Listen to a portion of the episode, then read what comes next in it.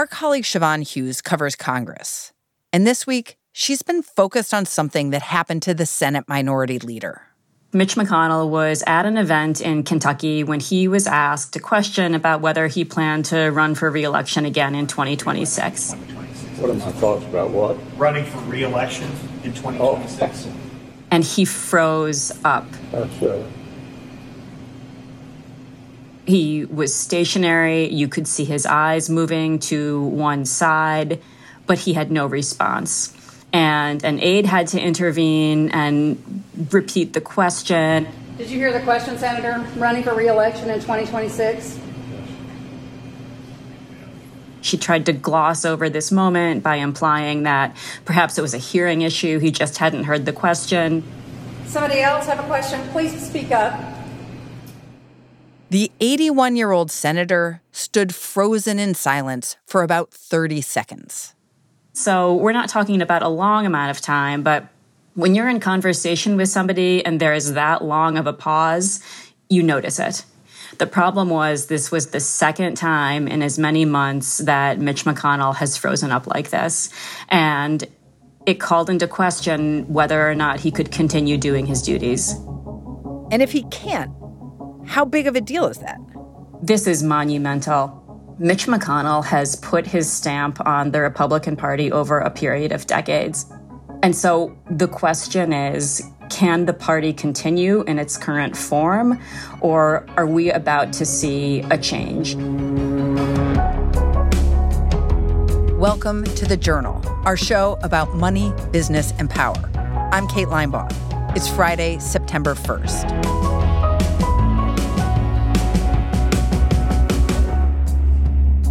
Coming up on the show, what's happening with the most powerful Republican in Congress?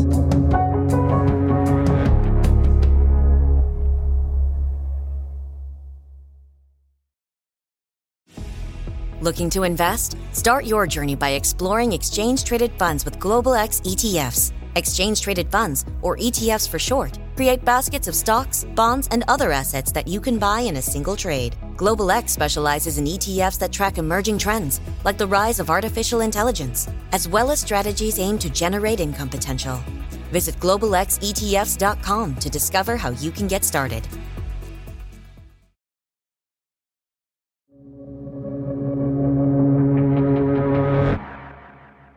In his nearly four decades in office, Mitch McConnell has cemented his grip on the American political landscape. McConnell is one of the major figures of the 21st century in Congress. Responsible for getting major tax legislation through Congress, responsible for the conservative makeup of the Supreme Court.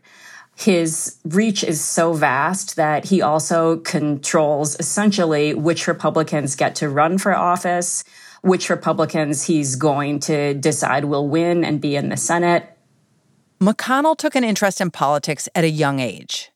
After graduating from law school, he moved to Washington, D.C., where he worked as an intern on the Hill. He made his way up through different positions and eventually ran for office. Mitch McConnell was first elected to the Senate in 1984. He flipped a Democratic seat, and after that, went about proceeding to turn Kentucky from a blue state into a red state. So he's been around since the Reagan era. His worldview was shaped largely in that period a period that was about low taxes, that was about strong national defense, about supporting corporate America. And so he is a throwback to that very formative era. 1984, what do you what was the like top of the charts then? Oh my gosh. Let me think. Would it have been Bananarama? Or I'm thinking maybe uh, Anybody remember the song Karma Chameleon? Like a virgin? that too. That too. Madonna. When doves cry? Well, what Prince? Of course, let's refer to Prince. Yes. When did Mitch McConnell's health issues begin? Mitch McConnell's always had trouble walking because he had polio when he was a child. And so it's not uncommon to see him grasp onto a rail, for example, when he walks onto the Senate floor. But the point when all of this really becomes notable is in March of this year when his staff sends out an email after midnight one night saying that Mitch McConnell, who has been at a fundraiser at the old Trump Hotel in Washington, D.C., has fallen and that he has a concussion and turned out also had a, a fracture to his rib. We're tracking breaking news out of Washington after Senate Minority Leader Mitch McConnell has been hospitalized after he tripped and fell at a hotel in Washington. And Mitch McConnell stays out of the Senate for weeks and weeks because he is in rehabilitation for his concussion. And when he came back, there was a slight change in how he went about his business. There's just a subtle difference in his speech. Nothing that would imply any sort of cognitive impairment. He delivers his words just fine, but it's clear that something has changed. And there was a moment in July when he froze up for the first time. When McConnell froze up for the first time, it couldn't have been worse for him because it was during a weekly press briefing that McConnell and leadership Republicans give to the press. Well, good afternoon, everyone. Uh, we're on a path to finishing the NDAA uh, this week. It's been good bipartisan cooperation and a string of uh, uh and he just couldn't respond. Are you good? Of course, it was all caught on camera. And he was surrounded by his top lieutenants who you can tell from watching it really didn't know what to do. And at one point, you see John Barrasso, who is a physician, approach Mitch McConnell and whisper gently to him. Okay, Mitch. Anything else you want to say, or should we just go back to your office? Do you want to say anything else to the press?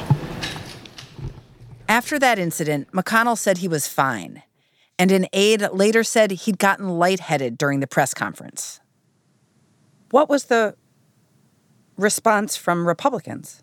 There are a few layers to this response because the very public response was to completely rally around Mitch McConnell to say it was a very minor episode.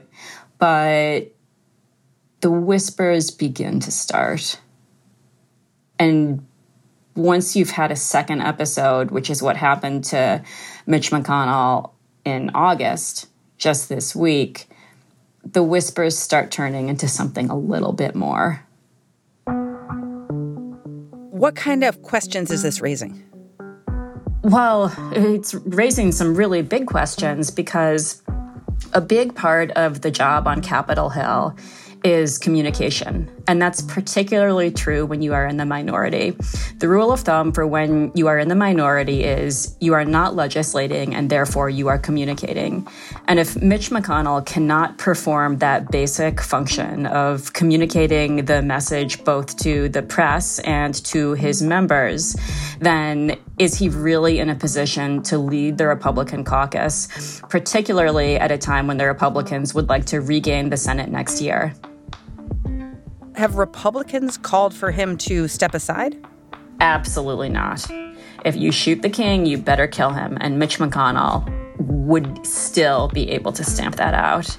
And beyond that, the Republicans would view it as incredibly unseemly to call to push him aside. They, they would not do that to him. But people are thinking, starting to think about succession. Yes, yes. And who might succeed McConnell is next.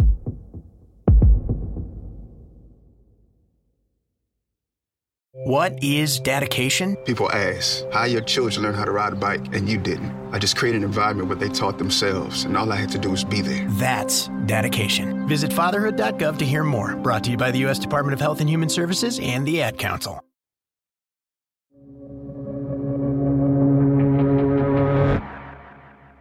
Mitch McConnell's health issues are reverberating through the Republican Party and causing people to start thinking about who could replace him. The speculation now is focused on a trio known as the Three Johns, and they are John Thune from South Dakota, John Cornyn from Texas, and John Barrasso from Wyoming.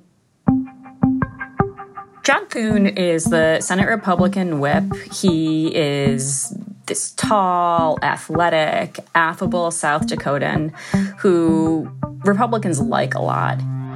Well, good evening. Thank you. Thank you to South Dakota. He came to politics when he took out a former Senate Majority Leader, Tom Daschle, which was a major upheaval for the Senate. And people like him because they feel he's a lot more transparent than Mitch McConnell. Mitch McConnell is a lockbox. John Thune will tell you exactly where things stand in the Senate Republican Party. John Cornyn is from Texas. I'm honored to serve in Sam Houston's Senate seat. He believed that what was good for Texas was good for America. He is a mega fundraiser, probably the Senate Republican with the biggest national donor network outside of Mitch McConnell. He's a deal maker. He's somebody who has been, for example, a China hawk. He is somebody who brokered bipartisan gun legislation with Chris Murphy. And then you have John Barrasso. John Barrasso is the head of the Senate Republican Conference. He is an orthopedic surgeon, sometimes thinks of himself as the cowboy surgeon. Cowboys never quit, cowboys never complain, and cowboys always look forward to coming. He's helpful to people politically, and a piece of that is he comes from Wyoming, which is a state where a lot of wealthy people have a first or a second home. And so around the edges, he can help people with their fundraising. Is there, among these three Johns, is there a favorite? This is a tricky question. People like all three of them. They each have their strengths and they have their weaknesses. John Thune is very affable, and for a long time, people saw him as the front runner in the contest. But, but, but, John Cornyn is the person with the National Fundraising Network. And then you have John Barrasso, who is perceived as somebody who is maybe somewhat less establishment than the other two. And how important is this job at this moment? This is a very important job, and it's a job that could potentially become more important next year during the presidential election when Trump seems likely to be the nominee and he could potentially win in the job of the Senate Republican leader, in part, you're playing defense against Democrats if you're in the minority, or if you control all three branches of Congress, you're playing offense and trying to get things done. You are also trying to keep together a Republican Party that has changed over the past decades, going from a party that focused on a strong national defense low taxes, those things are still there, but to a party that has more America First elements, more maybe suspicion of being involved in the world, less comfort with trade agreements, more willingness to rattle the status quo. And so the next generation of Republican leader is going to have to figure out whether or not he is going to be able to preserve the Republican Party as the country has known it for decades, or whether this person is going to preside over a change, and if so, how dramatic that change will be. When Kevin McCarthy was elected as House Speaker, it was super messy. Could we be in for a similar situation in the Senate? You're going to be in for a fight. The leadership races are never smooth. But at least right now, what Senate Republicans think is it's not going to be as ugly as that leadership fight was. That was very, very public. When the knives come out in the Senate, it's a lot subtler, which makes it hard to report on, but in some ways, almost crueler. The hardest thing to deal with is the attack that you don't see coming, that's not in front of your face. And to be clear, McConnell is still in his job. McConnell is still in his job. McConnell is showing no signs of leaving. And that's why everybody is looking ahead to the very first week in September when the Senate comes back into session and McConnell will deliver his floor speech and again have to take questions from the press at the microphones. Everybody wants to see what he is up to and also whether he has made any decisions about his own future.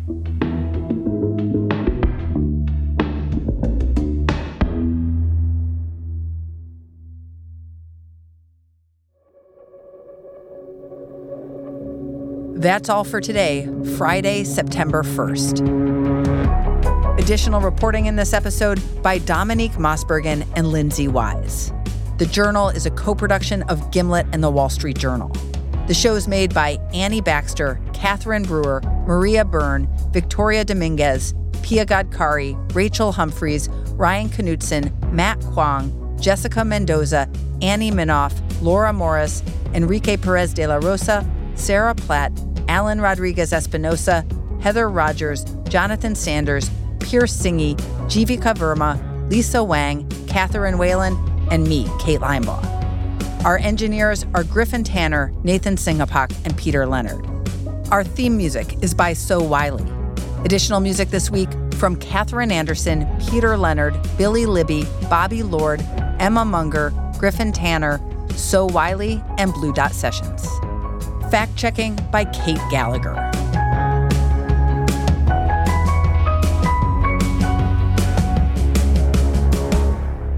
Thanks for listening. See you Monday.